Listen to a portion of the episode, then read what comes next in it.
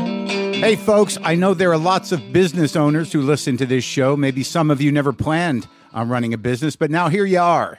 One thing you've always got to keep in mind is how much you're spending on your operating costs. That's one of the first things we had to keep in mind with WTF.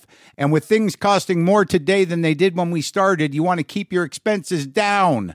To reduce costs and headaches, be smart and use NetSuite by Oracle, bringing accounting, financial management, inventory, and HR into one platform and one source of truth. Reduce IT costs, cut the costs of maintaining multiple systems, improve efficiency by bringing all your major business processes into one platform, slashing manual tasks and errors. By popular demand, NetSuite has extended its one of a kind flexible financing program for a few more weeks. Head to netsuite.com slash WTF for more. That's netsuite, N E T S U I T E dot com slash WTF. Lock the gate!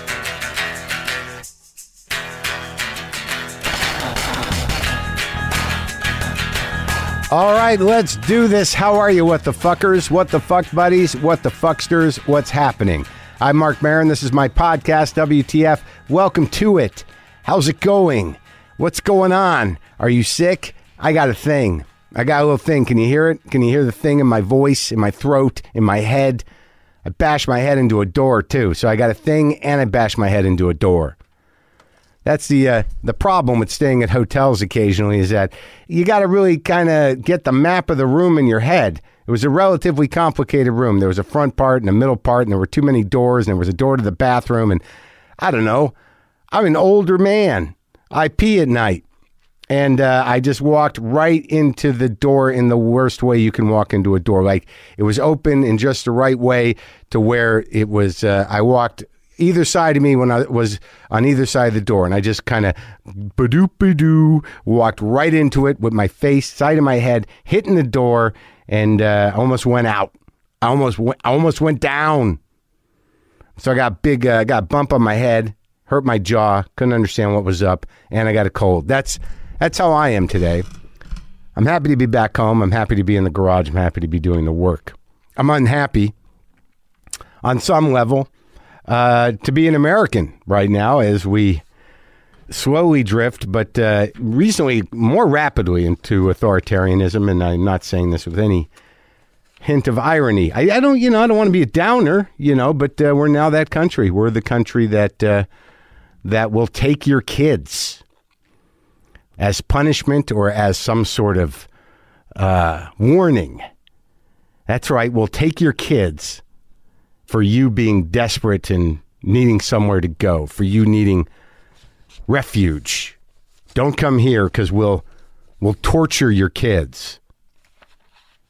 We'll put them in a camp, and just the fact that they're there and away from you will cause lasting psychological harm that will probably uh, derail their lives on s- on some level. So we will just the act of it. We will torture your children if you come here in desperation. That's who America is now. Sure, a lot of us don't sign off on that, and there's plenty of people that claim to be intelligent people that say, hey, man, you break the law. These are the, we're torturing children. Children. Yeah, but the law is, it, we're, we're torturing kids but they broke the law. Their parents shouldn't. They're we're torturing children, and it's it's hard to know what to do. You know, you you speak up because you don't want to be you don't want to be part of that poem when they came for the immigrant children. I did not speak out because I was not an immigrant child. That's the country we're living in now. We torture kids as punishment for their parents' transgression and as a warning to other parents that uh, America is a country that tortures children. I know it's a heavy way to open, but it's hard to know what to do. It's hard to know what to do when your country becomes more authoritarian it's hard to know when they cross a line and there's no coming back. It's happened to other countries. I guess it was only a matter of time be, before it happened here with a complicit Congress and a minority rule and a president that has no sense of humility or no sense of humanity. I'm not saying that he enjoys torturing children, but he sure uh, will use it as political leverage shamelessly, which I guess would be enjoyment, excitedly enjoyment. So we're a country that tortures children now as a warning that you're not welcome here because we'll torture your children. So uh, I've talked to Brendan about it, and he gave some money to a thing called the Family Reunification and Bond Fund. Uh, It provides legal representation and bond funds to get parents out of immigration detention and back with their children. It was set up by a group called RACES, that's R A I C E S, Texas, Refugee and Immigrant Center for Education and Legal Services. It's pronounced like RACES. The website is R A I C E S Texas.org. I will be contributing today. And, uh, you know, for you people that have justified this somehow in your mind, because it feels right in your mind that, you know, hey, don't break the law, just follow it through. You know, and, and this isn't virtue signaling, this is decency. You know, just you know, follow it through. We're going to take your children and deny them touch, you, and a sense of safety because you were desperate and and we don't tolerate that anymore. We're going to take away touch. We're going to take away you and any sense of safety from your children. Torture them. And that's that's okay because you broke the law. So if you are able to, you know, contain that in your mind is a, a reasonable thing to do and and something you're proud of as an American, then I guess I'm not talking to you. And if this type of talk aggravates you or you accuse me of being a virtue signaler or if you find precedents in history, even American history, even in any history that, you know, this is somehow not that bad, those precedents should be used as an example of evil shit, not an- as an aspiration I, you know what? I'm going to go with 100% of the time torturing children as punishment or as a warning is demonic, evil shit.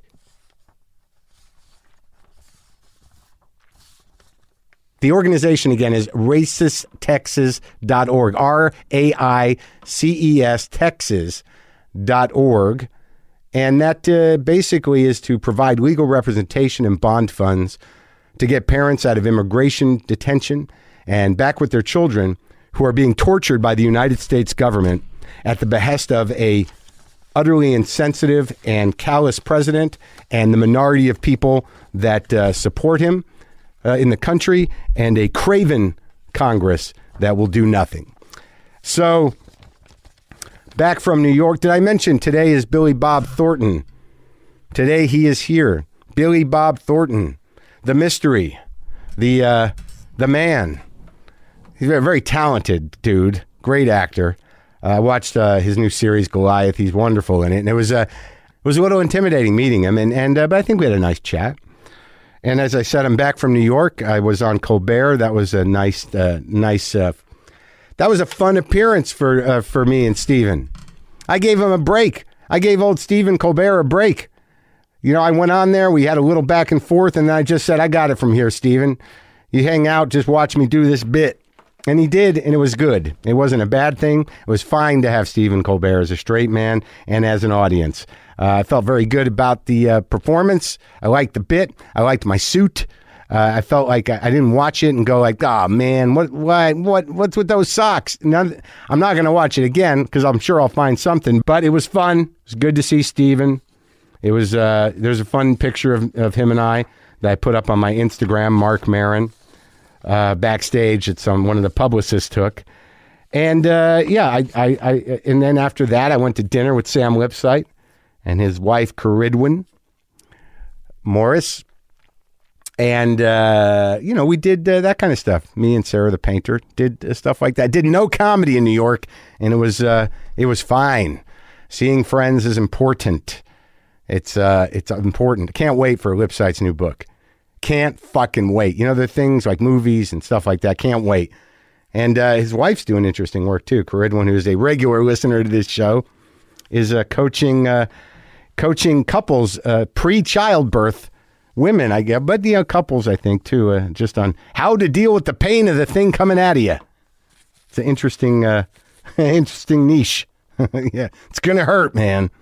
It's fun. The one of the fun parts about one of the fun, one of the good things about dating an artist is that uh, you meet other artists that you respect and occasionally get to go to their studio. I went to uh, Fred Tomaselli's studio with Sarah. He- He's a friend of uh, Sarah's who I met through her. Great guy. I'm a big fan of his paintings. And um, it was uh, it was kind of cool. It's kind of cool. He- It, it's in you know he's in this building that you know that's uh, kind of a famous weird old building. Allen Ginsberg used to live in it, and I, I don't know. Yeah, it's just it, it's it's a New York that that is not that it's not really there anymore, but the ghosts of it are, and some people inhabit the spaces where the ghosts were and continue the legacy of uh, of of what New York used to be, and it's sort of refreshing to see it and his art was great. It's always interesting to see how people work. Uh, he does very interesting stuff with resin, and and sometimes uh, pot leaves, and sometimes pills, sometimes pieces of newspaper. It was cool, man. It's cool to see other people's artwork. And I also went to um, I went to out to the Brooklyn uh, Art Museum and I saw the Bowie exhibit that everyone's been talking about. And uh, you know, I you know, you hear about things, you hear like this is amazing, that's amazing, you got to see it, and you're like, all right, all right, but it's basically a complete overview of Bowie's work. You know, that includes everything about him. You know, pictures, lyrics, outfits, costumes, videos, paintings. You know, all of it. Historical m- uh, mementos, napkins with lipstick on them.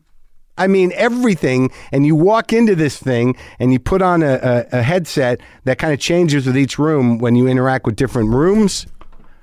And I don't know what it was, folks. I, I think it was, you know, something bigger than I anticipated. Because, you know, I got in there and, um, you know, you go through what, what Bowie was watching when he was a kid and all these exhibits and everything. And and then there's this one case where they just have a big, you know, video projection of of him doing Starman on the top of the pops or whatever it was, right when he became Ziggy, and and I I just started crying, and I just let it happen. I'm not sure what I was feeling. I, I'm not sure what I was grieving. I don't know if it was joy or grief, some mixture of the of the two. I don't think I that when Bowie died that I fully realized. You know, I'm sure I did realize you know how important he was and his music was and what he represented was to my to my young life, to my middle life, to my older life. And maybe the loss was coming over me. And maybe it was just elation and appreciation, a joy that was coming over me, coming out of my eyes or maybe it was a grieving for my own youth, or maybe it was a grieving for what seems to be diminishing in culture a type of artistic freedom that, that, that had occasionally a place in the mainstream, a, a sort of a provocative, confrontational artistic freedom that, that bent the understanding of, of gender and music, art.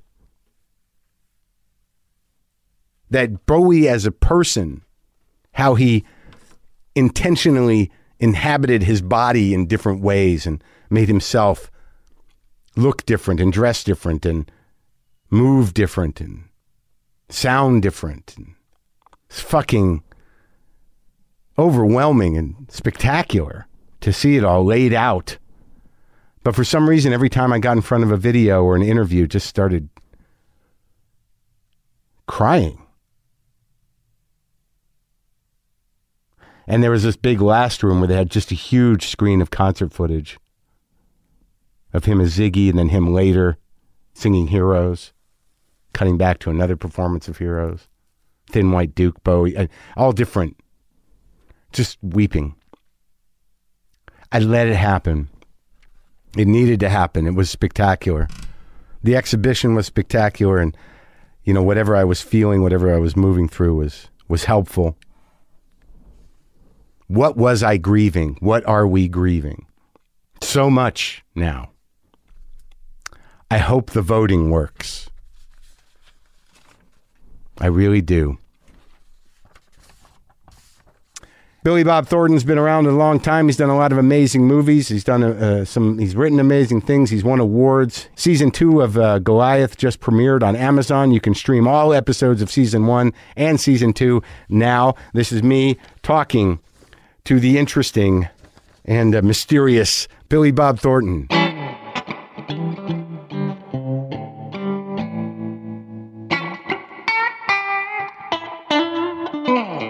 Do you have an impression of him? Because I talked to Brolin. Brolin's got an impression. Yeah. Uh, uh, well, no. I mean, I, I did a movie with Nick, and I've just known him over the years, but it's just uh, very. Which one did you? Which movie was it? Uh, it's called U Turn. Oh yeah, with Sean Penn, that weird kind of yeah. that John Ridley script, Yeah, uh, Oliver Stone directed right? it. Yeah. Like it was like just one town. You know, uh, Yeah. like it was a very I, can't, I can't remember what it was about. Do you? I don't know if I knew at the time. but uh, it was an interesting experience. There's Yeah. No question about it. Yeah. it was- Bec oh, because of those personalities. I mean, right? Yeah, and everybody was in it. You Yeah. know, Claire Danes and That's right. Joaquin Phoenix and John Voight and Oh, my Powers God. Booth and Wow, everybody was in it. that's crazy. Yeah, I can't. Jennifer Lopez. She wasn't even J Lo yet. I can't remember what the fuck it was about. Well, Sean gets uh, you know It's his- like a his noir car- thing. Yeah, his car breaks down in this little town in Arizona. Yeah, right. and I'm the mechanic, and Oh, I yeah. won't let him have his car. Right. and so he's stuck there, and he and it gets weird. and it gets weird. Yeah, and I gained sixty pounds for that movie. You on purpose?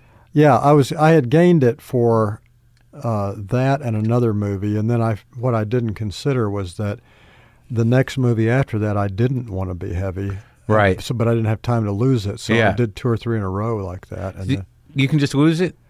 well, it's not it's not easy, but it was well, it kind of is for me really because I'm allergic to a lot of food. You've so- been lean for a long time now. long time. yeah. Yeah. and this is what I was in high school too. I mean, so- in high school? yeah, yeah. Wow. I, I actually am the same height and weight that I was as a senior in high school. That must feel good. That's not bad. Do you, know, feel but- you feel as good as you did in high school? Oh shit, no. right? well, what's the diet? Help me help me out. I need I'm, Well- I'm trying to I'm on a sugar detox right now. Well, I'm just allergic to stuff. you know. Yeah. I'm allergic to wheat, dairy, uh, shellfish. So it cuts down a lot of stuff. And also, I have type AB negative blood, which Yeah. is the rarest type. It's like less than 1% of the population of the world has it. So it means that you don't have as many digestive enzymes. Right. So I can't eat red meat or pork or Really? anything like that. Yeah. But you used to. I did, but I just assumed that everybody felt like hell after they ate. I just thought that's what eating felt like. Uh, Right. this is just what you get. Yeah, exactly. right. Yeah. Oh, that's interesting. So you uh, but you weren't like really sick. You just felt shitty. Just felt shitty. Yeah. and then you went to the doc and he's like, "Oh, you got to Went to a holistic doctor in California, and I, I've been out here 38 years, and I think I probably went to that doctor after about maybe say eight or nine years, and uh, and she said, uh, "Try this. I think maybe this could help you." And sure enough, it did. No kidding. So she just gave you the diet. She said, Yeah. "D- "Don't don't eat this shit."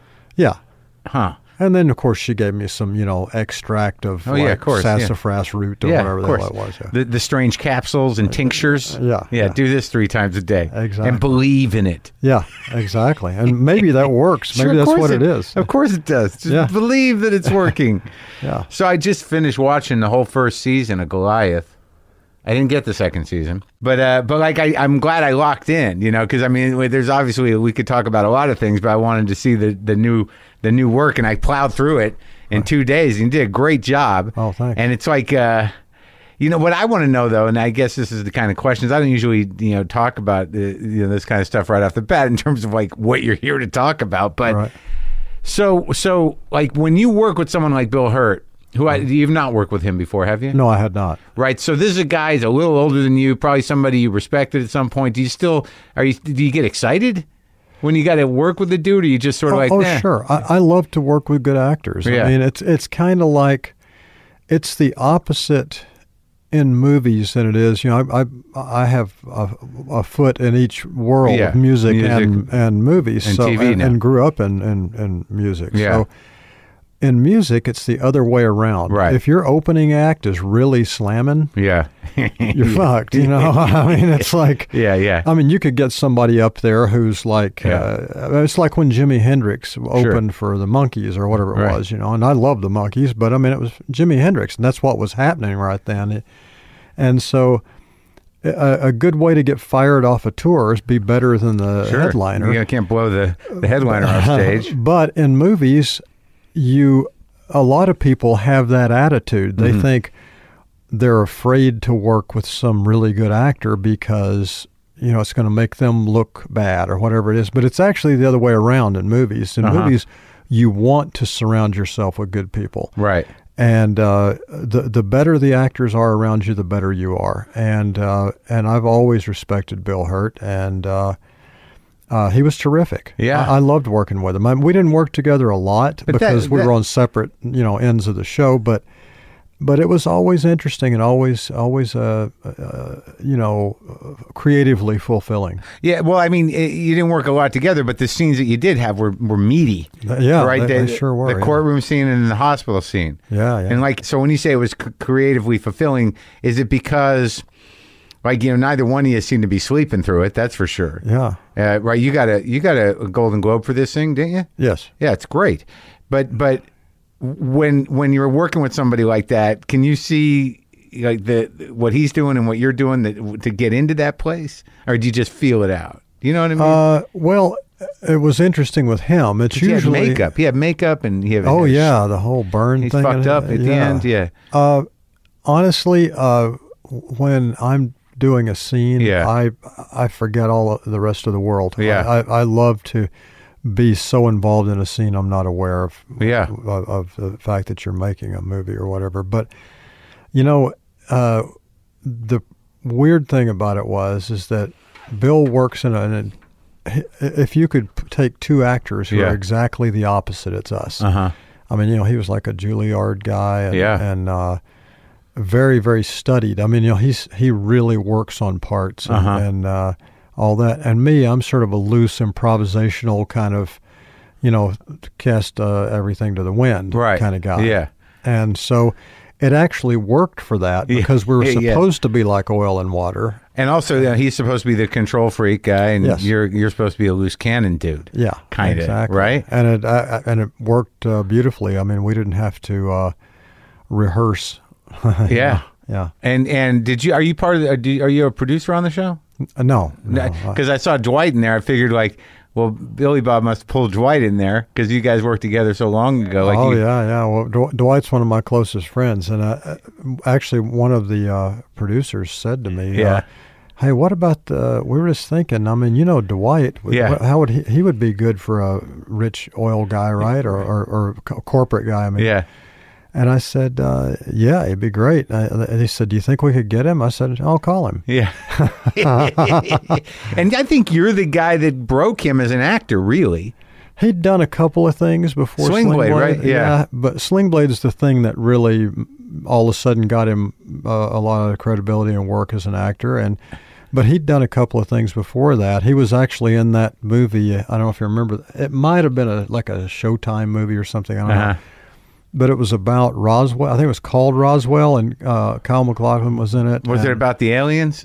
Yeah, yeah. It's where Yeah. the farmer discovers the, the aluminum stuff Yeah, or whatever it was sure. on his farm. Yeah. And Dwight played the farmer, and I'd seen him in that, and uh, he was also he had a couple of scenes in Red Rock West with Nick Cage. I always was impressed with Dwight. I, I thought uh, because you know the thing is, is I started in music, m- ended up becoming popular in the movie world. Yeah. Dwight started out as an actor and ended up becoming popular in the music world because he was in like the uh, uh, he was an actor at Ohio State and all this kind of stuff. you Oh know. yeah, Right. Well, yeah. There's a couple guys that started out in music. I think Johnny Depp started in music. He was in a band in Florida, from what I heard. Uh-huh. Huh. Like, I mean, it, it's interesting. uh, You know, how where- however your creativity lands. Well, I mean, what happened? Like, you're the second guy. I, don't- I hardly know anyone from Arkansas now. Like, I had Mary Steenburgen in here. Oh, sure, Like yeah. two weeks ago. Yeah. j- And just talking about about Arkansas. Right. And she's got nothing but love for Arkansas. Ah, That's wild. Do you? There's a bunch of people from there. Oh, of course. I mean, it's of like- course there are. I just and- don't and the know a thing- lot of them. uh, well, I mean, the thing about it is when you start to research it, the number of, especially country music people. oh, yeah. Uh, you know, Johnny Cash and Glenn Campbell were both in there, and you know, They grew up there. uh, grew up there, yeah, and uh, We get the Ozarks, right? yeah, yeah, I got Yeah, I the mean- Ozarks and stuff. It's a, I think it's probably a nice place to, uh, uh, if you wanted to retire, you know, it- it's a good place for that because they've got hot springs, which is where I was born, and uh, it's kind of a resort town. They have the mineral baths, and Oh, it's yeah? a, be a beautiful place, you know. Yeah. I just like it's weird because I don't like I, I I wouldn't think to necessarily make it a destination. Like know- in my mind, I'm like, what are we going Right. to do for that two weeks? Yeah, I, I mean it's funny. I mean you can find stuff. I mean it's uh, especially if you go to Hot Springs. That's Yeah. kind of the town. It's it's it's got a lot of history. Uh, Yeah, a lot of the gangsters went there back in the er, From Chicago? Yeah, the Chicago guys like Al Capone had a place there, and Meyer Lansky, all those guys used to go there because, well, Al Capone evidently. I mean this is just what I read about Right. it. You know, Sure. Uh, but uh, supposedly Al, Al Capone went to Hot Springs because uh, at tho- in those days they thought that hot mineral baths would cure syphilis. Oh, And, really? uh, I guess it didn't. no, it doesn't at all. Yeah. May- maybe they should go do a holistic doctorate. Yeah, no joke. Yeah, or either, or he just didn't believe in the mineral bath. Yeah, Oh man, it's right. Yeah, he lost his mind and his dick. yeah, That- That's uh, that makes sense. I guess people didn't want to tell anybody about it. You want to go to the doctor. I don't know. But like, where? What part of Arkansas did you grow up in? And around Hot Springs. Oh, yeah. just right there, and then you were born there, and you stayed around there. I have no sense of the state. Well, i- it's like the south central part of the Okay. state. Uh, And what what southwest states it up central. against? Uh, it's surrounded by Missouri, uh, Tennessee, uh, Louisiana, Oklahoma. Real South, really. Yeah, I kind of. I guess they'd call it the mid South. Uh-huh. You know, I mean, I, I think to really get into Dixie, I, I think you're talking Mississippi, Right, sure. Alabama, Georgia. You know what I mean? Yeah, so you're sort of like the cowboy South. Yeah, Like it's, there's more uh, more right. Western sort of influence, like Oklahoma. Yeah, yeah, Yeah. It's it's more like It's Oklahoma not and East Tex- agriculture, it's bulls, and you know, I don't know. and there, there there is quite a bit of al- agriculture, but it's more on the eastern side because it's by the Mississippi River. Right. So in other words, I grew up like an hour and a half or so from Memphis, Oh, that's great. and uh, and Memphis was really uh, our town. You know, that was that's where we went for everything. Like they had a. Uh, the Mid South Coliseum there, where we'd go see a lot of the concerts and stuff. You and like your family? that. Uh, no, Or just no, friends? just, yeah, me and Oh, whatever whatever egghead I was hanging out with at the Let's time. get in the car and go Yeah, kind right. of shit. Yeah, exactly. But your none of your family's in the arts of any kind? Uh, my uncle was a country singer and musician, uh, Yeah. not a famous one. He was a carpenter also, and uh, kind of a he was sort of a you know uh, I don't know how to explain. I mean, he was the same as Hank Williams, only not famous. so he, he was an, an out of control uh, uh, animal. Absolutely, yeah, live the life, just yeah. didn't make the bread. exactly. And and my my uh, grandmother was a writer. She wrote for magazines and newspapers, Yeah. and uh, uh, I grew up in a little tiny town. Uh, uh, mostly, I lived at my grandmother's house till I was eight or nine years old. Oh, And, yeah? yeah. There was no running water, or electricity, but we were the sort of the family around there that was literate. So she used to do people's taxes for them and stuff like that. Really? Yeah. So it was. Re- it- so it was that type of poverty and and, Oh, yeah. and s- and lack of education. Yes. Where were your folks? Uh, they were there too. Oh, you Uh, just- see, my dad was in the Korean War, and when he got out, he went to college on the GI Bill. Right. And ultimately, became a history teacher and a coach. Uh, That's but- pretty good. Yeah, yeah, it was great. And uh, he was a high school basketball coach. So if you see Hoosiers, yeah. imagine the really low rent, much uh, more uh, well, po- a poorer Yeah. version of Hoosiers, and that was kind of my Of life as a Hackman? kid. And- oh, yeah, yeah. yeah. Did you ever work with him? Yeah, I never did. I know him, and I always liked Gene. He's, uh, you know, those guys. Uh, I mean, those were the guys that inspired me. you Yeah, know, right. Because they were That generation. still here. You Yeah, know, when yeah. I got here, and Right. I, I got here in 1980, so. Uh, those guys were going strong. So Duvall, who I've done like seven movies with, uh, Duvall was sort of my mentor, and I knew I knew Hackman kind of through him, and uh, also Wilford Brimley, and you Oh, know yeah. tho- those kind of guys, Yeah. you know. And I, I loved those guys, and uh, they didn't fool around. Jimmy Kahn, you Yeah. know, all those guys were, were heroes of mine. So uh, They didn't fool around. no, no, I Mm. mean They- they were they, They worked. they work, and you they don't suffer fools gladly. No shit. Yeah. Well, Hackman, you know, you can, he's one of those guys you can just watch, you know, eat. Oh yeah, absolutely. You know? I totally agree. yeah. So, all right. So you're hanging around. You, you, you, your your dad's a, a teacher and coach. What's your mom doing? Uh, my mom. Uh, well, you know, back in those days, moms were housewives. Sure. I and you mean, got brothers and sisters. Uh, I had uh, two brothers. Uh, my youngest brother, who is, I was practically like a an uncle to him Yeah. because when he, I was 12 when he was born. oh wow. He's in the medical field up in uh, uh, Santa Clara, California, by San Jose. There. Oh, He- yeah. He teaches nursing. Oh, that's And, great. uh, he was he's an RN and also uh, he was a medic in the army and all that kind of Oh, stuff. no so uh, he did that. My uh, middle brother Jimmy was a who was a great songwriter and musician. Uh, passed away in 1988. Sorry, man. Uh, yeah, it was, he was 30 years old. What and- the fuck? yeah, he had a. They think he had rheumatic fever as a child or something like that, and they never caught it because Huh. he never went to the doctor. But uh, he uh, died from a heart problem, and they, Ugh. they think he had it since he was a kid. And Oh shit! Sounds uh, He like was that a- thing Paxton might have had. yeah, his was different, but Uh-huh. it was that kind of thing. I mean, the f- sad thing about Paxton, who was I was really close with, you know, uh, I know. I talked to him like three weeks before he died. crazy, you know, and Bill, Fuck. but Bill knew he had it. Yeah, and he I- went yeah. in to get it fixed. Yeah. And that's Yeah. that's really uh I mean that's the whole tragedy of that thing. It's like you go in to get it fixed and you and, and that didn't work out. Takes you. yeah. Just it's so sad. Same thing that happened to John Ritter. You know, John died from Right. the same thing. Yeah. Oh, and you guys worked together, didn't? you? Oh yeah, a long time ago. Right. Oh. Yeah, a long, long time ago. John. he was in Swing Blade. Right? yeah. yeah, yeah, yeah. That was a And- big, uh, big shift for him. oh yeah, yeah. He's great. I loved John. Yeah.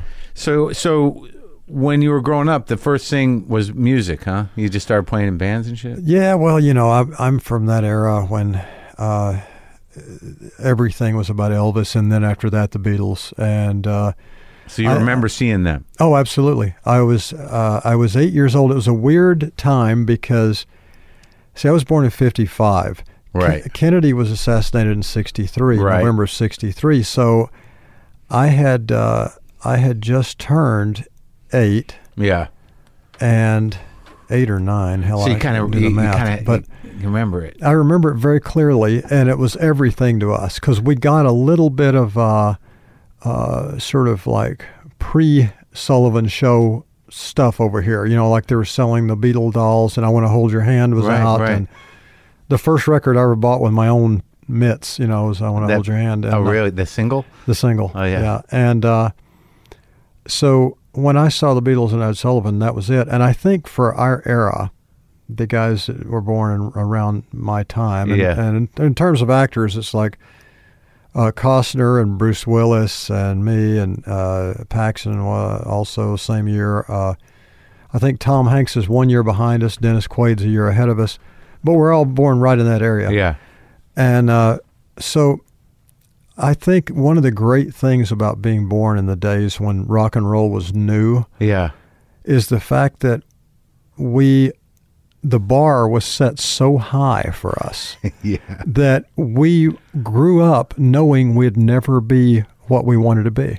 So, in other words, it keeps you trying, you know what I mean? It keeps you hungry th- your whole life because you're trying to achieve something that's impossible because you're never going to be Elvis or the Beatles. It's not going to happen. But you, but you never thought like, but we can do it. All I need is these three chords, and and you know we can have a good time and get people moving. Yeah. No, we did think that. Yeah. And and of course back then you thought that maybe you could be the American Beatles. I Right, mean, So right. I'm, and by the time I'm 10, 11, I'm in a band, you know, and we're you know, w- our equipment was pretty limited. At but 10? uh, At 10, you know, but, uh, you know, playing a broom as a guitar, that kind of thing. But what, what did you play? What's your instrument? uh, I started out on drums. Oh, yeah. Yeah. and that was- that was your thing, huh? Yeah. So you remember, like that's weird because I talked to Paxton about like he was at, I think he was at that day in Dallas. Oh, wasn't he? right. Yeah, he was. He yeah, was there. man. That- I mean, he was on his dad's shoulders. I, I, That's or, right. Or someone's shoulders. That that that man. Do you do you remember that happening? Oh, absolutely. What you just like grown ups crying or what? everybody lost their minds and it was like yeah everybody was weepy and it was a gigantic deal and in school they they let us out of school and i think maybe i can't remember right now but i think it might have been on a sunday Mm-hmm. when it actually happened i don't i'm not real clear on that but Uh-huh. yeah. I do know they let us out of school for a day or two, and then when we came back to school, they brought television sets into all the classrooms, and we watched the funeral Oh yeah. on television. With the with Jackie walking with those kids. yeah, exactly. yeah. Holy shit. Yeah, it was crazy. So uh, so you start playing when you're young, and when do you get into the first real band? Um, I was probably in my first real band. I was probably 13 Uh-huh. Yeah, and uh, you know we played the usual stuff. You know, Sure. we, we played uh, "House of the Rising Sun" and "Hanky Panky" by Tommy James and the Shondells. You know, all that kind of stuff. One of the funniest things we ever did because we didn't have a microphone in the beginning Uh huh. and stuff was hard to come by. And we, these were the days when maybe two guitar players would play through the same amp. Right. Cut And- each other out. Uh, and yeah, exactly. I mean, it was just a mess, right? You Yeah, know, that was good enough for us. Sure. So one guy had a, uh, one guy had a silver tone amp, and one guy had a Fender. Uh, I think it was a deluxe. Like that maybe. thing? Yeah. Oh, is that a deluxe? Is that Yeah, that's a Hartford? little deluxe. Yeah, a little. Oh, yeah. like a 57, 58. One. Yeah, that's, that's yeah. a dandy right there. Yeah, it's great. So, um, so we had a couple of guys play through one amp, and then like the guy who played bass played through the other, but we didn't have a bass, Yeah. so he just played Right. the bass notes on a guitar, Right, right? yeah. And uh, and then I played drums. And of course, my drum kit at that time was something like we got through Sears catalog or whatever that had like a picture of a palm tree on the front of the drum. You know what I mean? Yeah, One of yeah, those. yeah. And um, so uh, we we played at this. uh, Our first real performance in front of people was at a PTA meeting in the cafeteria of the elementary school. Yeah. And we played House of Rising Sun, but this was all instrumentals, No singing. no singing. so we did Hanky Panky, House of Rising Sun, Right. and a couple others. I can't remember what they were. Uh, Summertime Blues, Sure. and but those songs are pretty repetitive. yeah. You know what I mean? Yeah. So with no vocal. Yeah. and but the funny one that we did, there was a song at the time ab- uh, done by a guy named uh, Sergeant Barry Sadler, Uh-huh. who was a Vietnam like Green Beret, Yeah. and it was called the, Green Ballad Ber- of the, Green, Beret. Yeah, yeah, yeah, yeah. Well, the whole point of the song was a recitation Right. by this guy Yeah, yeah. you know, yeah, it's like with these people singing in the background stuff. So we did an instrumental of something that stays on like a couple chords with the drums doing kind of like a parade march. Oh. Yeah.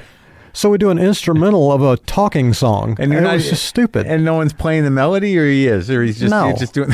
no, we're just no we- we- So- because we didn't. Nobody played lead guitar then. yeah, you know so what I just mean? We- playing the chords. play the chords. Yeah. Well, yeah. Even that old amp, that's got a plug in for a mic. Oh, sure. Yeah, these things was. We did that, too. Yeah, everything in it goes right through that. When we finally got a mic, we Yeah. plugged the mic Sure. in with a With the- guitar, uh, you know, and Yeah, it was good. just mud. Yeah, it's all in one thing. It's perfect. Just get the chords. Exactly. So, did you ever make money? Well, we started to when I got in high school. Yeah. Same guys. Uh, oh no, I, I moved on. I was in three or four different bands. Right. Uh, from the time Always I was, playing drums. Uh, no, I was the singer in some bands. I Yeah. played bass in one band. I, I uh, but either drums or vocals usually. Yeah. And uh, so we, you know, by the time I got in my late teens, uh, we were. They used regional acts a lot of times for opener Uh-huh. opening bands for big names. Sure, your buddy So- Billy Gibbons opened for Hendrix. With, Oh, yeah, uh, he sure did. What was it? Electric Sidewalks? Is that what Oh, it's called? oh, moving sidewalks. Moving sidewalks. Yeah. And we opened for a lot of people. I mean, Yeah. we, we opened for Black Oak, Arkansas, and Humble Pie, and that's cool. you know Earl Scruggs Review, Nice. Richie Havens. You know, Yeah. so by the time I was you know 18, 19, I had already played at festivals and stuff of 20,000 people. So that You know the kind of- feeling. I, knew, I knew the feeling early, so Yeah, that was yeah. good. Yeah. And it must be cool to see Earl Scruggs play.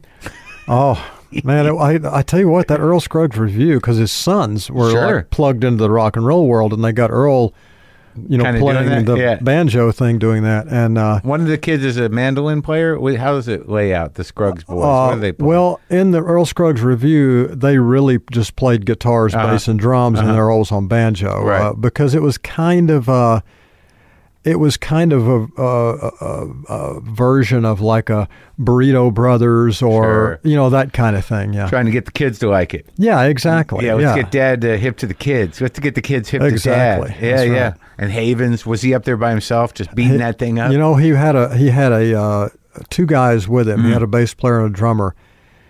And Richie and I knew Richie uh, years later. Also, this Really? was uh, we played up there with him in '76, but I got to know him later on, and he was on a show with us at South by Southwest one time.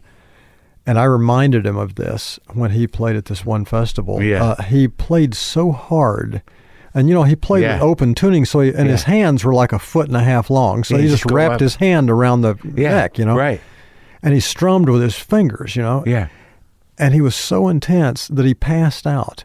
He was sitting on a stool. He used to sit on a stool right. and play and rock, right? A and little rock bit? back and forth. Yeah. And he just went over backwards. And I was one of the guys who helped to get him off the stage, which was pretty, at the time, Yeah, I was like, I'm going to be in Rolling Stone magazine I'm the because hero. I because I helped get Richie Havens off the stage when he passed out. Of course, you know, didn't come to anything. he just thought you were a roadie or something. Did he? Rem- Did he remember it? no, no, no, no. Shit, No, I he didn't thought- remember it. he didn't remember nothing. So you do you go to Memphis and you do the whole thing. You try to get record deals. How do, how do you end up? You know, you're taking a turn and coming out here. You know what I mean? Well, we were we made a couple of records, you know. Uh, But not under the name, not not the Boxmaster. oh gosh, no, no, no. This was way. The Boxmaster has only been together twelve years, but Yeah. this I I did solo records before Yeah. that. But I heard a couple of them. Yeah, the, but that was still 2001, though, right? Or- yeah, yeah. And Uh, I actually made my first real record in a studio in uh, uh, Muscle Shoals, Alabama, and uh, Sheffield, Alabama, technically, uh and uh, which is you know obviously a hotbed for the old soul stuff and Did you play at that studio? At the actual Muscle Shoals? Uh, not studio? Muscle Shoals Sound. They, Right. they had they had several Yeah, there. sure. Uh-huh. And uh, we were at a studio called Widget Sound, which is uh, defunct now, but uh, tiny little place. Yeah. And we drove down and recorded there. We made we did two songs. They never became a record, but uh, we, we had them. Uh, one of the guys in the band, I think, still has them on reel to reel Like demo? yeah. Yeah, yeah. And uh, they were both original songs. And this is back, we were still really cutting our teeth on writing our own songs. Were you know? like 19, 18? Yeah, like, yeah, Yeah. eighteen, nineteen, And, and we, uh, we had one song called Lady of Evil. Yeah. and the other song was called You and Me for Eternity. Oh, nice. Yeah, right. Got a Good little rhyme there. you, got, you got it all covered. Love and, and That's the right. other thing. Exactly. and then we made, and then I got in a band uh, called Nothing Doing with a couple of guys that I'm still in touch with these days from uh, near my hometown. And Uh-huh. we were a three piece, and we cut a record over at uh, Ardent Studios in Memphis, which is a very famous old Sure. studio, still going. Yeah, and and you did, but those were those released? Well, that one was released by Yeah. our manager who Yeah. got them pressed up and distributed them around Houston because what happened is we ended up. Uh, a guy came backstage. We're playing a place called Cardi's in Houston. I don't Yeah. think it's there anymore. And this guy came backstage and said, uh, "Hey, you guys sound just like ZZ Top. How'd you like to be a ZZ Top cover act? I'm a I'm an agent, and I used to work for ZZ Top." And this is back before you had these cover bands of you know like they Right. do now. And Right.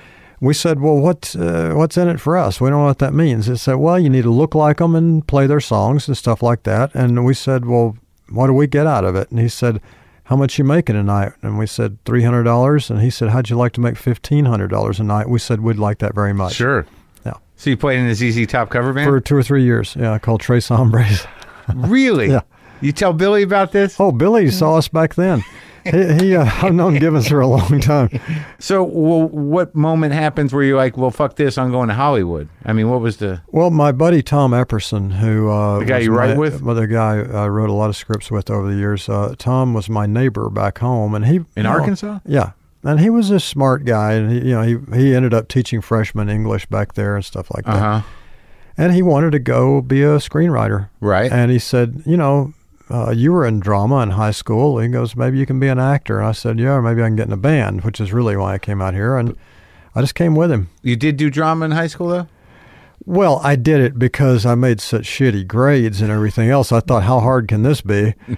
and uh, I thought maybe I'll get a C or a B or something. Yeah, That'd yeah. be great. Right. And uh, and there were girls in there. Sure. You know what I mean? But you tried, you, you did a little acting. I did some acting and and as, as a s- junior and senior in high school. you like it? And uh, well, it was. I mean, we did stuff like Cinderella. I, I, know. mean, you know but I mean, did so- you like being on stage? Did you get the vibe? No, No. Mm, Not particularly. Didn't do nothing? I know. I mean, I just thought it was kind of silly. Plus, you were always kind of dressed up funny. Yeah, You know, sure. And those things. Yeah. Yeah. So you come out here with Epperson Yeah. thinking you're going to you know, like, hit some rock and roll. What year is it? Uh, we got here, I think we got here actually in not 80, 81, the beginning of 81. Oh, and, so it's uh, so so the strip is different. It's not the '70s, but something else is happening.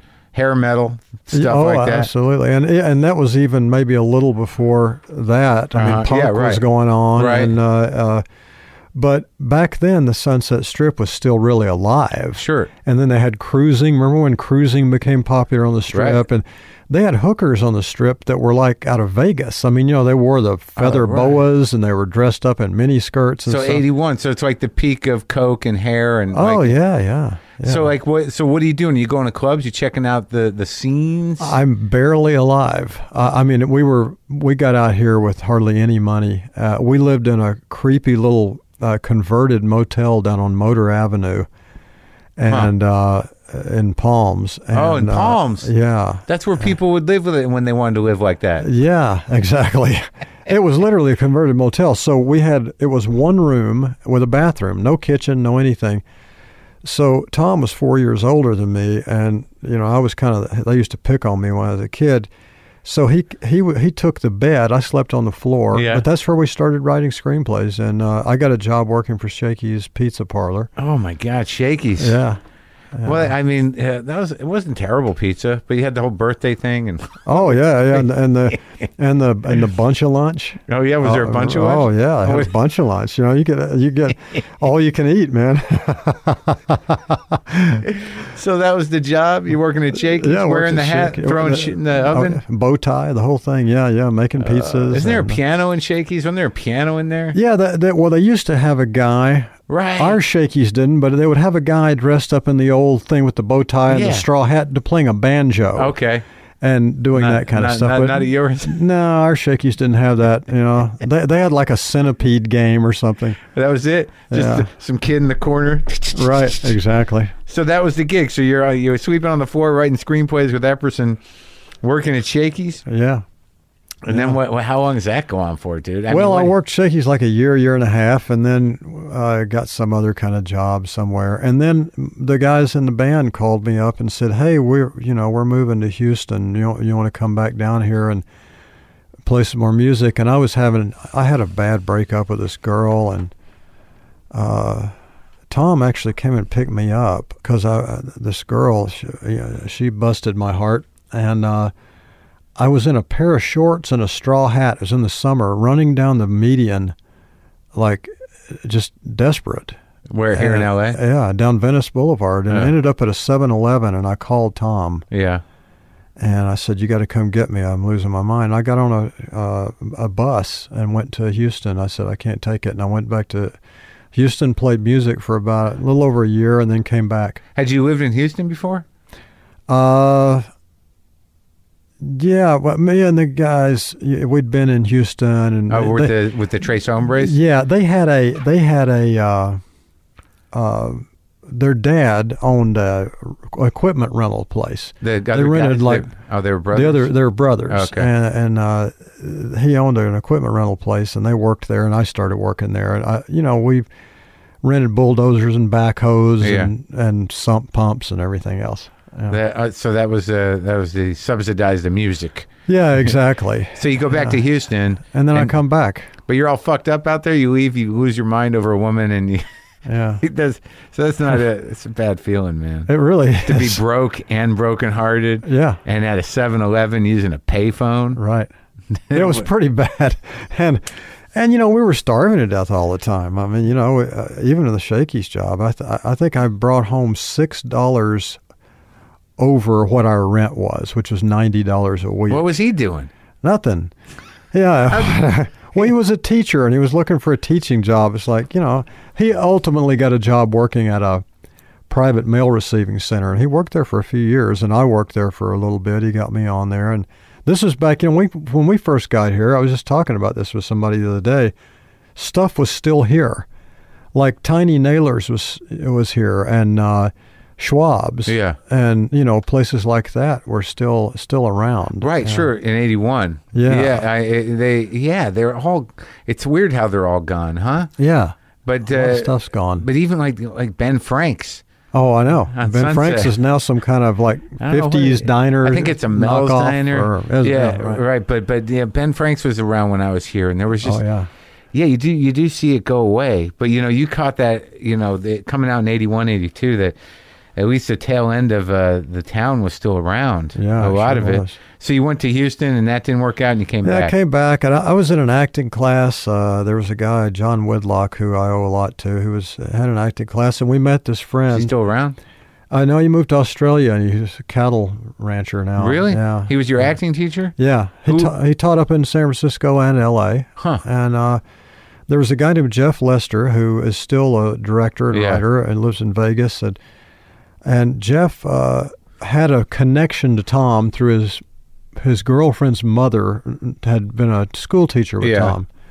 So uh, he said when we met him, and it was the only guy we knew here, and he said you ought to come to my acting class, and I did, and uh, uh, and Tom was like, yeah, you should try this, you know, why not? And I did, and uh, it um, I was in the class for two or three years, and uh, he was really good to me. What made you like? Because it didn't. It doesn't sound like initially you had much interest in it. Well, we didn't have where I, where I grew up. There was one theater, and uh, they played whatever the new Don Knotts or Dick Van Dyke movie was, Sure. and that's all we knew about movies. I wasn't, you know, Martin Scorsese is one of these guys who knows movies inside and out. He Yeah. grew up, you know, as a rabid movie k- kid. You know, Right. I was that way with albums. Like I Right, knew all sure. the liner notes. I didn't know anything about movies or theater or anything else. So you were take, And- doing acting as sort of a fluke, or you just didn't. well, I just did it. Yeah, kinda. I mean, I just went in there because I didn't have anything else to do, and but I didn't have any money. So Yeah. what I did is I took one of Tom's Shakespeare books. Uh, we were staying with my cousin who I hadn't seen in like a million years out in San Bernardino because Yeah. we'd run out of money. So we're in Rialto, California, out there in San Bernardino County right. and I take one of Tom Shakespeare books because the guy said, "Well, come in and do a scene or a monologue." Well, I can't do a scene; I don't know anybody, so I did a monologue, and I figured, I know what I'll do. I'll rewrite Othello, Yeah. and I'll play all the characters. And so I went into the class, and I I started uh, doing Othello from Iago's point of view, sitting in his jail cell, telling what happened. Yeah. So every time I got to another character, I changed voices, and I played them all as modern day people Right. like Othello is kind of a street hustler guy, and and and Desdemona was kind of a valley girl, and Iago was a redneck. You know what I mean? Stuff Sure. like that. It's like a one man show. Yeah, it was. Yeah. And uh, and the acting teacher, after about thirty or forty minutes, he stopped me and he said, uh, he goes, "Where did you get this?" I said, "I just, I just kind of made it up," you know. And he said, "I want to talk to you after class," but he said, "Right now we have to ha- we have other people in the class that need to do stuff, so you take a seat." He goes, "How much more of this is there?" I said, "I don't know. I'll probably stretch it to another half hour," and. Uh, so after class, I thought I was in trouble, you know. For what, you- the and Shakespeare police? Yeah, exactly. And so uh, he says, Listen, I don't know who you are or where you came from, but he said, You have a real gift for this. He said, So you just came in here and improvised Othello and played all these characters. I go, Yeah, I didn't know what else to do. He said, Well, it's amazing. And he said to me at the time, out of everybody I've ever taught, I think that you will be standing on a stage someday accepting a trophy. And he said, I think you can do this, which shocked me. And before him, the only other teacher that ever encouraged me was Maudie Treadway, who was my uh, drama teacher in high school. Huh. So they saw it in you. I guess they saw something, but Yeah. one way or the other, I, you know, I, I did this and he said, look, this is great. And I said, well, how, how much is it? And he told me how much it was. I can't remember. And he said, uh, I'll, f- I'll float you for a while. He goes, it's, it's worth it to me to, to watch you work here. Oh, so that was your audition. It was to, basically. yeah, to see about getting into Okay, class. got it, yeah, got it. yeah. Oh, so he uh, floated you for a while? yeah, yeah, he did, and he also let me stay at his house part time. He was Wow. really good to me. He let a lot of us stay there. He- Yeah. Anytime he went, went out of town, somebody we would all clamor to be the one that got the house sit for him because he lived in a nice regular house over on Bronson there. Is that where he taught? At no, the house? no, he taught. You know where Crossroads of the World is? Yeah. Up, uh, it's Cherokee and Sunset. Yeah. Uh, it was a little theater right in there, and um, so one way or the other, he said, "But listen, from now on, when you come in here, just know that monologues are supposed to be from three to five minutes long." Yeah. And I said, "Sorry about that. I had no idea." Yeah. Yeah. You yeah, know? I was doing a show. yeah. But he let me finish it. And what'd you learn there? you know, I started paying attention more at that point, and I I think the main thing I learned Yeah. there was uh, that you got to do this stuff, and you got to get over the fact that you're showing your ass in front of a bunch of people. Uh-huh. I think that's, I mean, because I don't always agree with acting teachers and Yeah. methods. And um, I think it was good for me because I got to do it all the time. Yeah. I met people. I felt like part of something, and I because I was kind of an outcast most of my life, still am, you know, in, in a lot of ways. And I, I Why is thi- that? I think uh, I don't know. I I just I, I just feel kind of like I don't belong. I mean, I, I'm look, I'm just some poor moron who came out here and got lucky. I don't know. Yeah. I I uh, You think you're an oddball? yeah, maybe a little bit, or or I'm just so ordinary that you know I'm not sure what it is really. Uh-huh. But I mean, I was listening to Frank Zappa and the Mothers and Captain Beefheart when I was like 12. You know what Yeah, I mean? So that'll do it. I was just different than the people back home. You know what I mean? Well, blame blame Zappa and Beefheart. That's yeah, good. and, sure. and the Bonzo Dog Band. yeah. But um, I, I just, um, I don't know. I, I, I always fit in more with guys like Jim Jarmusch or somebody like Yeah, that. You know, right. I never was. Or Waits or somebody. Yeah, those Yeah. guys are, Yeah. were the people that I looked at as being people that I kind of understood what Yeah. they were up to. And, yeah. and I, I'm not to this day. I'm real nervous around rich people, and and like you know, I don't I don't know how to behave in, in big sort of society situations and that kind of thing. And I was that way as a kid, and I I think a lot of it is I, I'm still insecure from growing up real poor and being an outcast in school and being a poor kid. You know what I mean? Sure. Yeah. I yeah, think I man. think it's still around. And I guess the reason why you looked at those guys like Zappa, Beefheart, Waits, or Jarmusch is that is that they they seemed like uh, outsiders that could navigate their own space and Right. hold their own space and get respect for being you know out there. Yeah, I think so. Yeah. Yeah, I mean, we all find those people, I think, a lot uh, in in our lives. It's like when somebody would say something bad about me on the internet, which is still odd to me because we grew up not not knowing who hated you. you know what I mean? Yeah, yeah, yeah. Now you know. You'd hear it from another Some guy. Yeah, so, you're right. Now they No. can do it right to your face. Exactly. Yeah. Some guy named Doug and Lincoln hates me. So, but anyway, but the thing about that is, is when those guys would say something about me, I used to, I, I would want to get hold of them and say, dude, I'm, I'm, I'm, uh, I'm a pathetic, ugly guy who somehow became popular as an actor for a spell. I'm now doing a, one TV show. I, I have a family.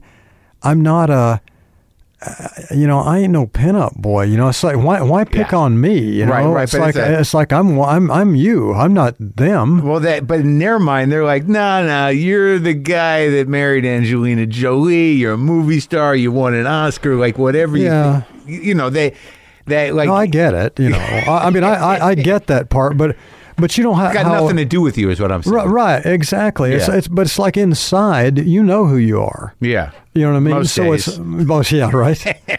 so you kind of feel like Yeah. I don't know. I mean, uh, you know, pick on somebody who's like, you know, pretty and got a lot of money. Yeah, a and real private asshole. jet. Pick a, yeah, yeah pick right. A, pick out a real asshole. I'm not a real asshole. No, I, I know what you're saying. I, I, I but I do think that like well that's interesting to, to me because like um because your your story your your your stardom was profound. Like I mean it was like one day you were this guy and the next day you were like that guy. yeah. You know publicly. Right. Right. And That's I true. And I and I imagine that that that had to have. Uh, uh, I can't imagine what that felt like. I mean, you know, how do you navigate that? I mean, like Weird. if you feel like you know you're just a you know this guy that you are, you know, you do you do have live in the rare air world a little bit, right? oh yeah. So so like before like just to get there, so you take the acting class for a few years, and what leads to y- you know you working? Well, I started to do these showcases. They used to do showcases. Uh, at, one of them was up at the, you know, the big old Methodist church at Highland. Uh, up when you're going toward the Hollywood Bowl, you know, Franklin. Yeah, yeah, Highland Franklin, yeah. They would have showcases in there and other places, and you would pay a certain amount of money, 15, 20 bucks, I can't remember what it was.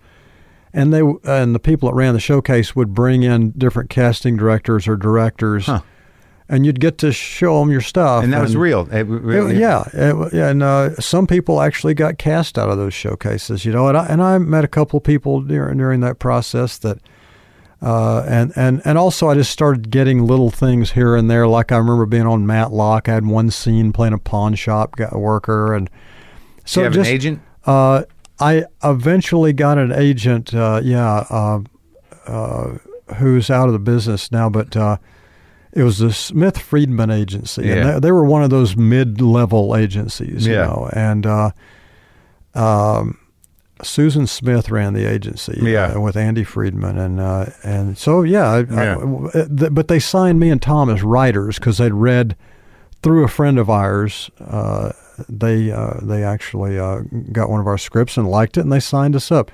They were a really good agency, but they wouldn't sign me as an actor because I didn't have any credits Uh-huh. much, except for in the theater group I belonged to, which was the West Coast Ensemble.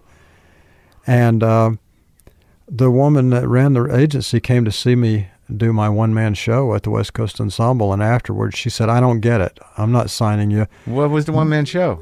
Uh, I just did all these characters. Oh, I include, you know, I, I, I, I did this. I remember I did a New York character actor, like you know the guys you run into out here, who never quite made it, but they Yeah. were on Airwolf and different shows. Yeah, you yeah, know, right, and sure. Back in the old days, they were in Short Eyes or whatever it was. Yeah, yeah. You know what I mean? that And- play or the movie? the play. Oh yeah, stuff like that. Short eyes, But- a heavy thing, man. Right, it's very heavy. Yeah, and but that they but they all like knew Pacino. Sure. You know what I mean? It's like Right. guys who went to the actor's studio Right, and you know right, they yeah. all knew each other. you, you did and that a guy? bun- bunch of those guys uh, was it comedic? Was it comedic? it on was that? mainly comedic Uh-huh. and, uh, and and and a little bit uh, you know uh, it was kind of uh, melancholy and comedic you Uh-huh, know yeah. you know cuz a lot of it was about you know people in the underbelly of Sure. society Oh And- yeah, yeah. Cast of characters. yeah Oh, that's nice. So, so, so you did those things there, and you started to get a little traction. Yeah, just bits and pieces here and there, and then I, you know, and and uh, finally, Tom and I sold a screenplay, or or optioned a screenplay to David Geffen. For which one? Uh, it was called Hands of Another, but it never got made. And uh, but but we got ten thousand dollars. You know, Man, that's pretty good. And well, I mean, and back then that sounds like nothing. Yeah. Now, and it was nothing then, but to us it was like a billion dollars. And so with that money from you know that, uh, Yeah. at least that gave us enough f- of a foothold to to make a living and, and be able to go out there without having to work at a place. Right. You know, we could for a f at least a couple of months we So could you go out threw- and Threw your apron down do at it. Shakey's. Exactly. Yeah. exactly. And then Tom and I uh, eventually uh, w- we wrote a movie called One False Move that got made, and it was a big critical success. Uh, it wasn't uh, uh, Who made it? uh, RCA Columbia, I think, financed in a company called IRS Media. Uh, and you acting in it?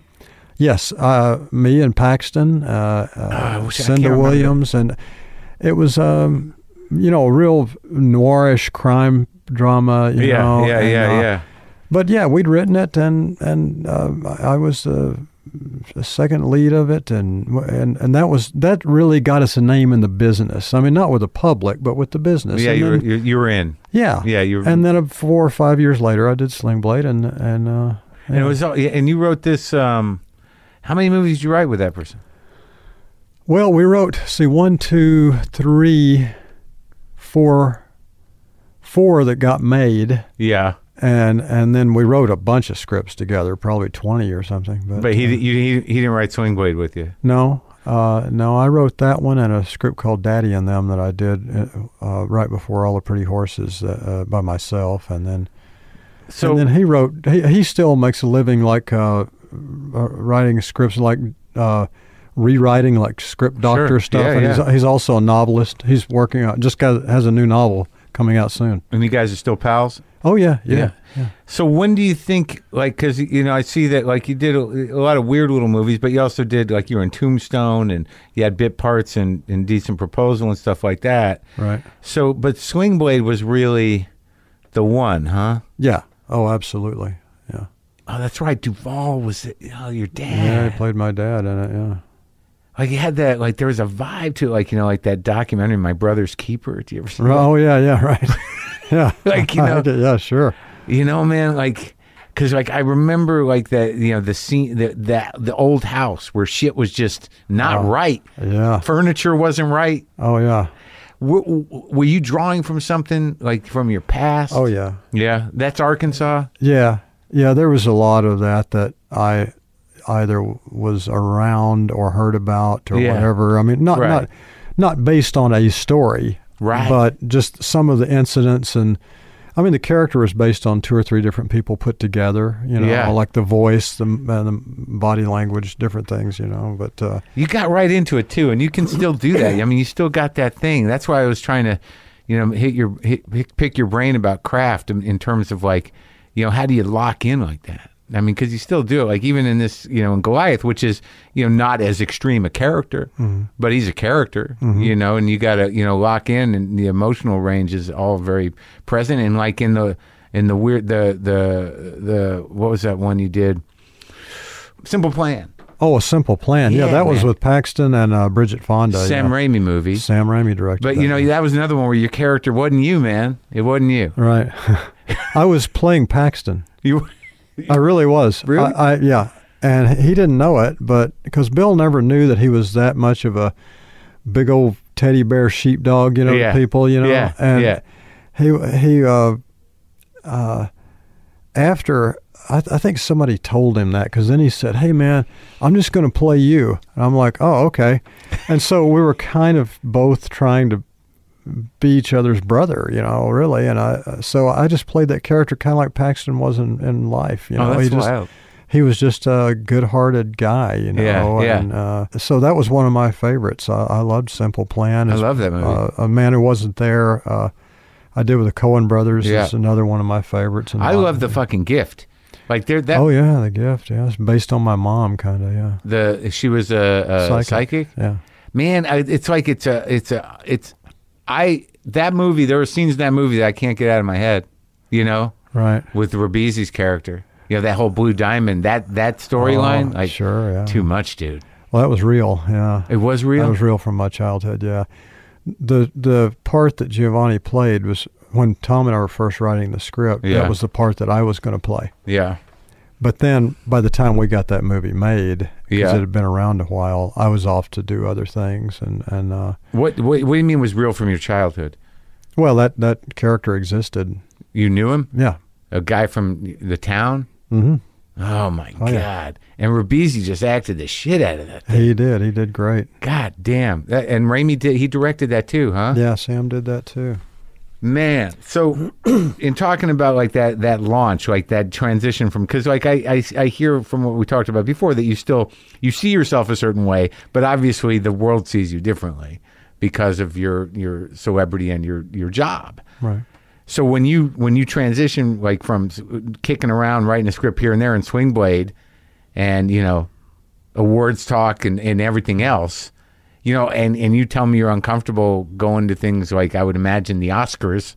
Well, How how how do you handle it, dude? I I'm sorry, well, I'm using dude a lot. I have. That's all right. Uh, I do the same thing.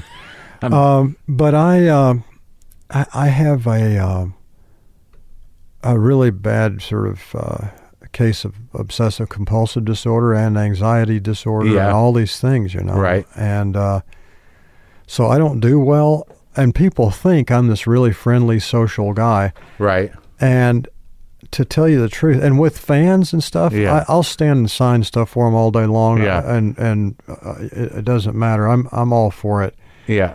because Uh, those are the people that put shoes on my kids. You Sure, know what I mean? right, yeah, And yeah, you, uh, yeah. You owe it to your Yeah. fans. I believe that. And, Yeah. And I don't get that you know, nerved up around people like that. It's um, uh, unless it looks like somebody might shoot me. Sure. you know what Does I that mean? happen? Well, I mean, every now and then you get a stalker sure, or something. you know, yeah. But, but, um, well, I'll put it to you this way: when I go to a big party Yeah. that I have to go to because it's time, and I and I love a lot of these folks. There's some really Right. genuinely good people who are big deals in this business. Yeah. Like Jerry Bruckheimer is just a a great human Yeah. you know, and he and his wife are great people. And they're always kind to me. They'll invite me to things that Yeah. I probably have no business at. But, Yeah. but for me, going to a party that that say Jerry Bruckheimer's hosting is like going to Prince Charles' house to me. Right. I feel so out of place and so nervous that I, I think I think it's why I ramble a lot and and because I'll talk a lot, you know, but I'm naturally shy. Yeah. I think I do it because I I if I if I'm quiet, I get start to get really nervous. Right. So if there's a lull in the conversation, I start, you know, looking at the ground, kicking rocks. I don't know what to do. You know what I mean? and I have a lot of stand up, uh, not a lot. Yeah. I have a handful of stand up comic friends, right? Who? Like Rick Overton, Oh yeah. Sure. Yeah. you know, Yeah. and Ron White, guys Yeah. like that that Yeah. I've known over the years. And uh, I actually kn- remember Monty Hoffman. Yeah. Monty passed away not long ago. Yeah. And, and, uh, I, I used to know him years ago. And I've talked to them about it before about how, you know, your whole job is to get up there and be self deprecating a lot of times. Talk about what a piece of shit you Right. are or whatever it is. Yeah, You know what I mean? yeah. And I kind of feel like that's what I am when I'm in front of people and it looks like I'm doing great yeah. inside i'm i feel like the i mean the the guy who you know, takes care of the yard I, I i don't feel like one of the people at the party I remember when I saw you at that rooftop. That was the only time I met you. We were I don't know what the hell it was. It was a publicity thing, and we were on Yeah. a roof, that's right and Or- and you yeah. were standing by yourself. And I Yeah. was like, oh, yeah, I'm gonna go. I Back. was in the corner smoking. Yeah, you were. That's where I always am. But wh- where where do you wh- where do you think that comes from? Have you tracked it? Would it help you out to track it, or you just think it's a mental thing? Or Oh. was your dad a, a crazy man? he he was, uh, well, these days they would call it abusive, I suppose. Uh-huh. Uh, well, I know they would. Yeah. Uh, back then, it was just the way things were. You Oh, know? Yeah. But yeah, I got whacked around quite a bit. And uh, Was he boozy? no, No, just my dad was not a drinker. Just uh, Uh, just neither one of my madman. parents. He's He- a- well, he was just a wound up, yeah. you know, tight ass little, you know, English, Irish, you Yeah. know, redneck coach, you know, and Yeah. he- and you you didn't uh, you didn't make noise when he's watching Ed Sullivan or whatever and watching So the guy is that, spin is that plates. kind of thing. So you're you're always waiting for the for the Yeah. thing to. like, And they you know, say that's how it happens. They say that OCD can start out because of, uh, like, uh, when my dad would, uh, it was almost time for him to get home Yeah, from work. right. I'd look at the clock and I'd say to myself, if I can count to a hundred seven times before the car pulls in the driveway, everything's going to be okay. And I, you know what I'm saying? you know, Oh, and so right. I think Yeah, that's yeah. where it all started. And I, I have memories of it as early as 10 or 11. So it's almost like maybe this magical work. Yeah, right. Exactly. Yeah, yeah. Yeah, and yeah, and uh, so it was just unpredictability, Yeah, yeah, Yeah. That's right. and then you'd seek to control it through these systems, Right. and it wouldn't. right. But they're still comforting now.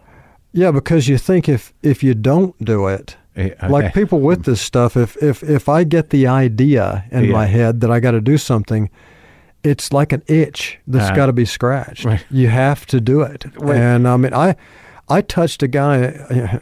I was, there was a guy with a giant blackhead on his neck in Yeah. a supermarket line one yeah, time. yeah, and this is a long time ago. Yeah. and I got the, and it got in my head that somehow I had to touch that thing, which I'm a germaphobe, so I didn't want to touch it. Right. But I got it in my head I had to, and so I did, and then acted like. And the guy turns around. Of course, he was an older guy. Yeah. And I, I went, "Whoa," and then kind of tripped over something and loo- and dropped a magazine. Yeah. In the line at Right. the supermarket, and said, "Oh, I'm so sorry, sir. I didn't mean to, you know." Yeah. but I came up with a way where I could satisfy the OCD and still not get punched uh, out, you know, Right, in, the, yeah. in the line. You know? That, yeah, you, you just in that moment you're like, this is this is important. I'm gonna touch that thing. Right. So how do I? Yeah, right. How do I figure this out? I mean, it's like a, it's a. uh, I mean, I laugh about it, but it, it's it's exhausting.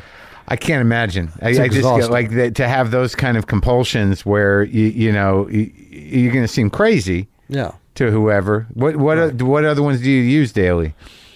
Well, a lot of it's just geometrical stuff in my head. Oh really? Yeah, that that you don't necessarily see a physical manifestation of Right, it, where right. you could go, "Hey, what the hell is that guy doing?" Right. But I do things verbally sometimes where if I've said something and then I'm in a conversation with three or four people and I don't finish it, Yeah. they could go on seven different topics. Oh, yeah, and you're hanging and, on. And 30 minutes later, I'll finish what I said. You know what I mean? And they'll look at you like, Yeah. what the? Uh, They have no idea what I'm talking about at but, that point. But but were you sitting there like sort of harboring it? the whole Absolutely. Ugh. no doubt about it.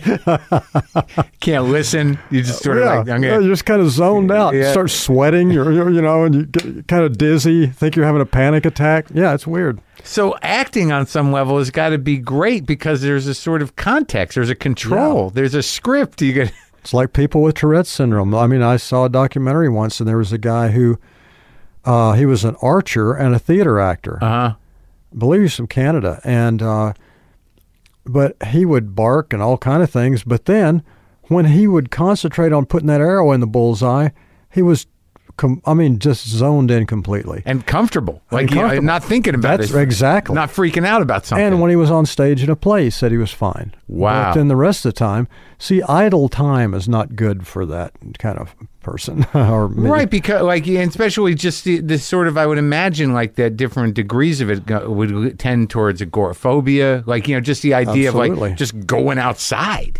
I've got some of that. My Oh, yeah. my mom was agoraphobic. and- uh, Really? I mean, in her last twenty or so years. Uh, And uh, I've got a touch of it. Uh, I I think my agoraphobia though was directly related to fame and also when the social network started really coming along. You know, the social networking platforms. O- Oh, only Like- because only because I got a fr- well with so much criticism. Like I'm a I'm a a, a weakling. I can't take. Uh, uh, I mean, constructive criticism. I'm all for. Right, but just I, I attacks. can't. I can't take you know some dick just saying you know what. A, why is this guy doing you know whatever. Right. You know, or if they you know attack your family or your looks or whatever like that. I mean, look. Here's the thing. All I want to say to fans or or not fans or Yeah. guys that hate me or whatever Right. they call people trolls or Yeah, whatever. yeah. I just want to say I'm an insecure, dyslexic, obsessive compulsive guy who has panic attacks and is not comfortable in his own skin. I don't feel like I fit in. I'm a mess. Uh, I love my children and I stay home.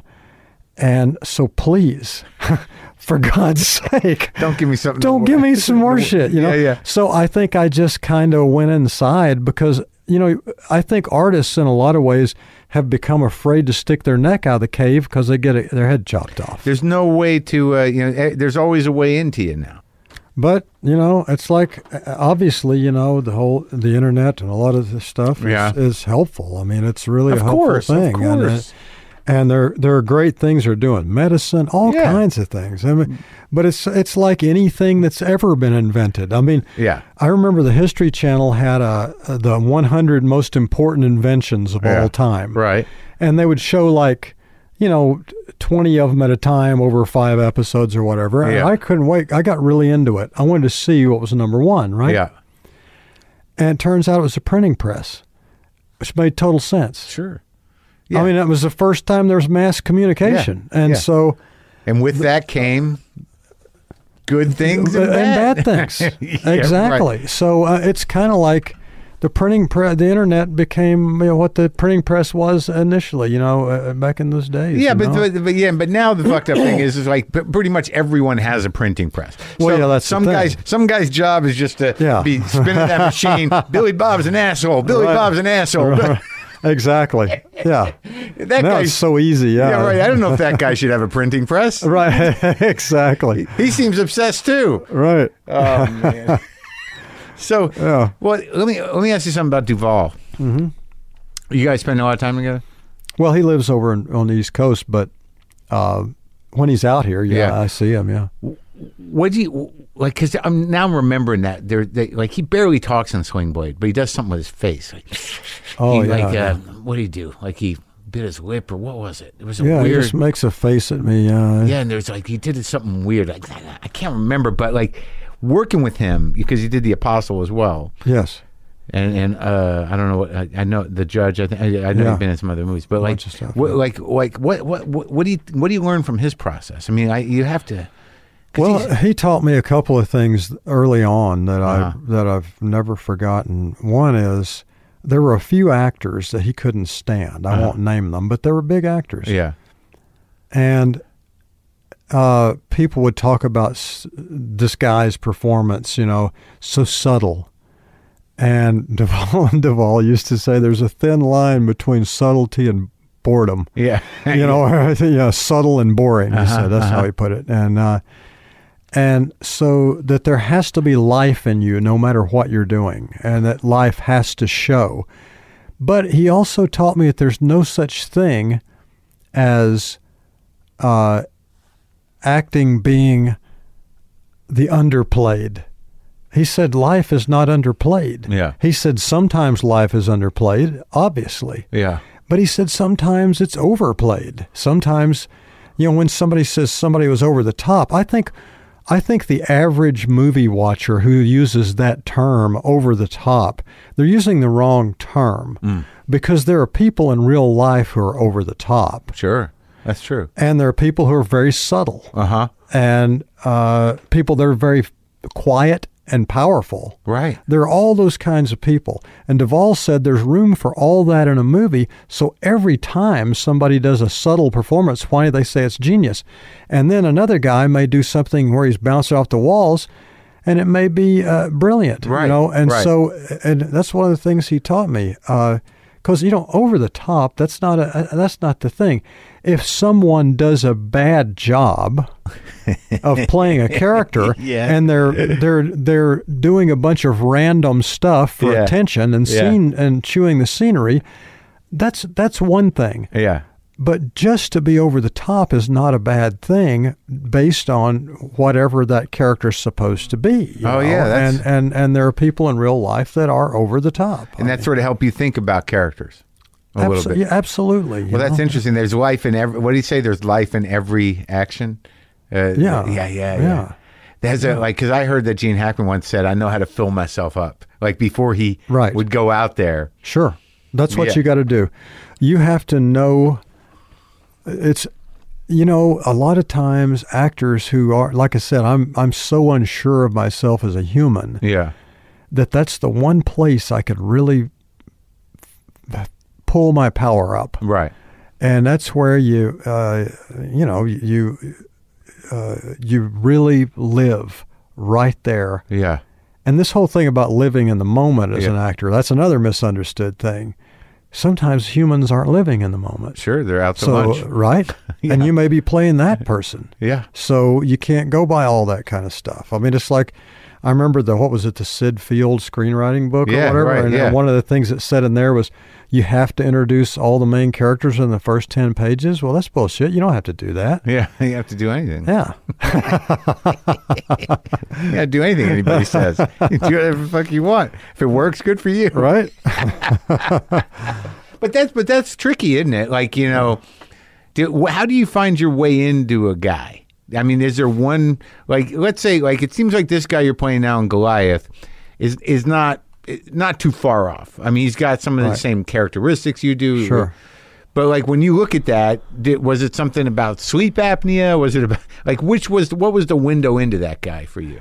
I read the script and it was almost like reading my life if I were a lawyer. Right, right. And so I just go, oh, okay. I can do that. I honest to God, I've, I've been known for playing all these different types and different Sure. characters and things, but with all those characters, they're still within a certain wheelhouse. yeah.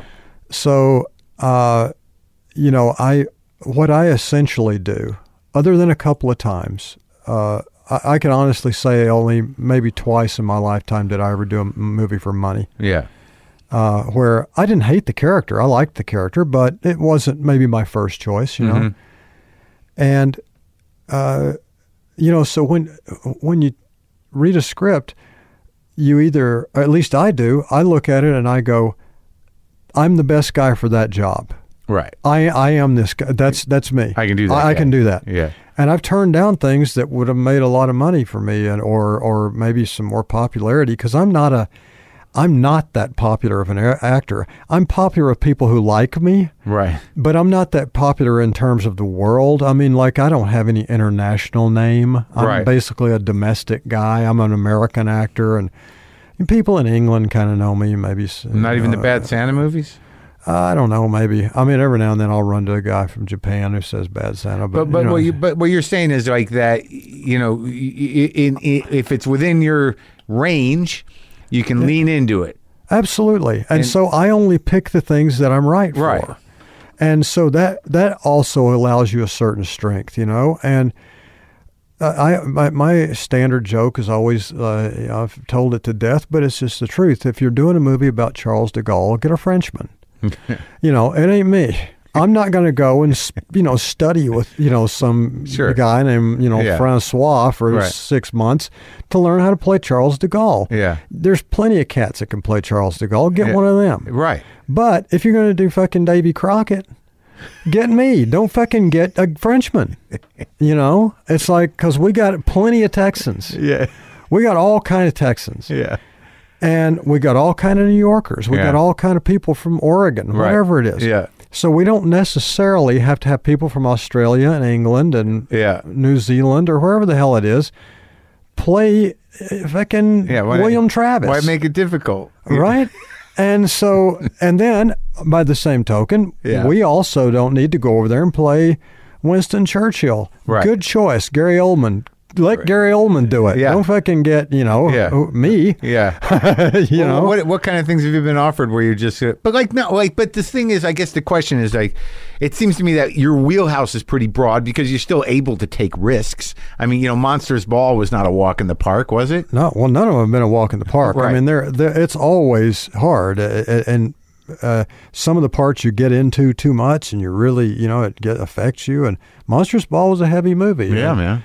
I was playing, you know, my dad in a lot of ways in that in that movie, and uh, uh, so Did it, yeah, did yeah, it it- was heavy. Yeah, and when you came out of it, did were, did, were- did it upset you?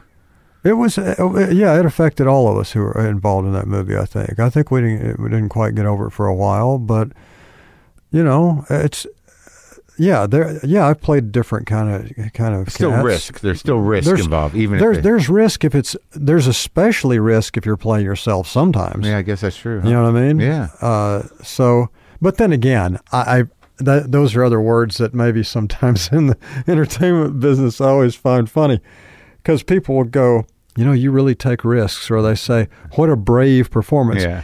You know what? Tell a fucking soldier that. Yeah, yeah. Tell a soldier that some guy was b- really brave when he played Hamlet. yeah, yeah, You know? yeah. I mean, I I I don't think there's any brave performance in the entertainment business other than maybe, honestly, stand up comedy. I don't know how people do it. Yeah.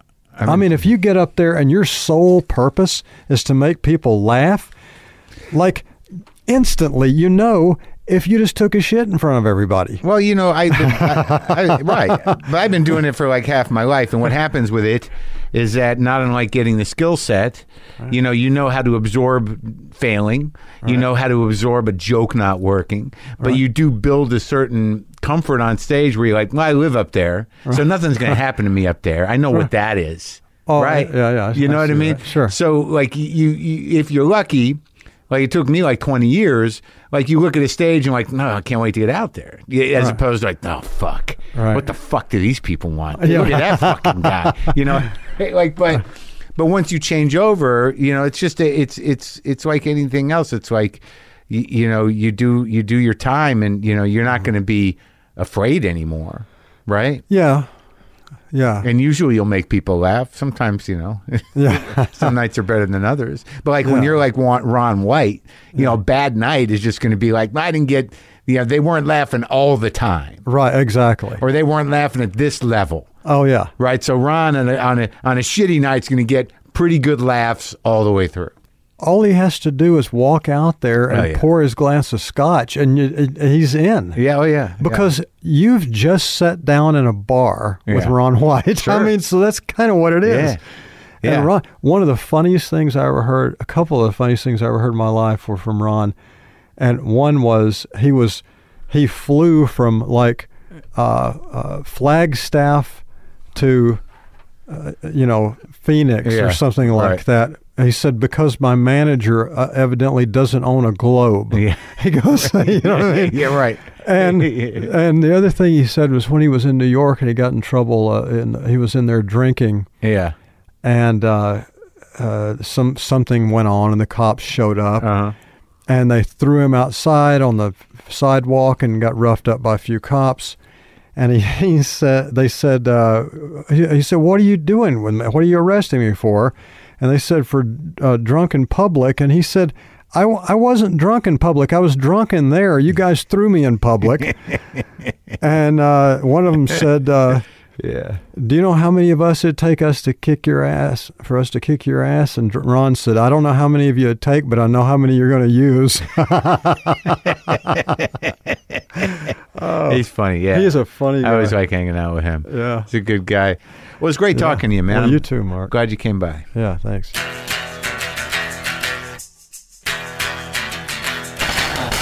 There you go. There you have it. Goliath, both seasons on Amazon now. It was nice to see him. Nice to talk to Billy Bob. Some vintage WTF posters are back in the swag store. Go to podswag.com slash WTF or go to the merch page of WTFpod.com. We've got five posters up there, all signed by me, some of them limited edition. Enjoy that. Okay? I'll play a little guitar if I can remember the thing I was doing a minute ago.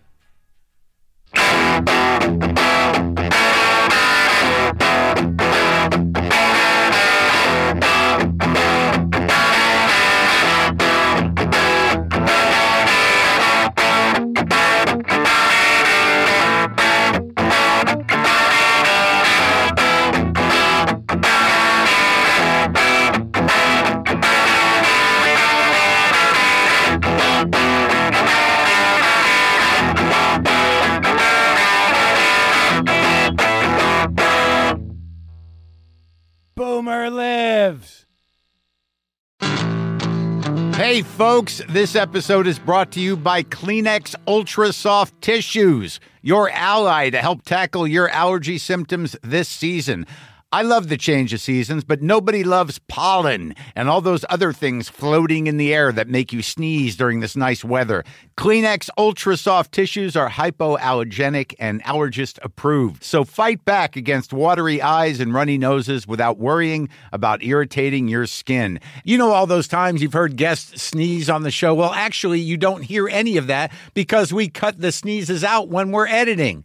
But take my word for it, people definitely sneeze in here. And when they do, I've got a box of Kleenex on the table right in front of them so they can use one and get right back to business. And here's what Kleenex means to me a tissue that will hold up. We've all used those other tissues that you blow holes right through. When I see Kleenex, I know that tissue is up for the job.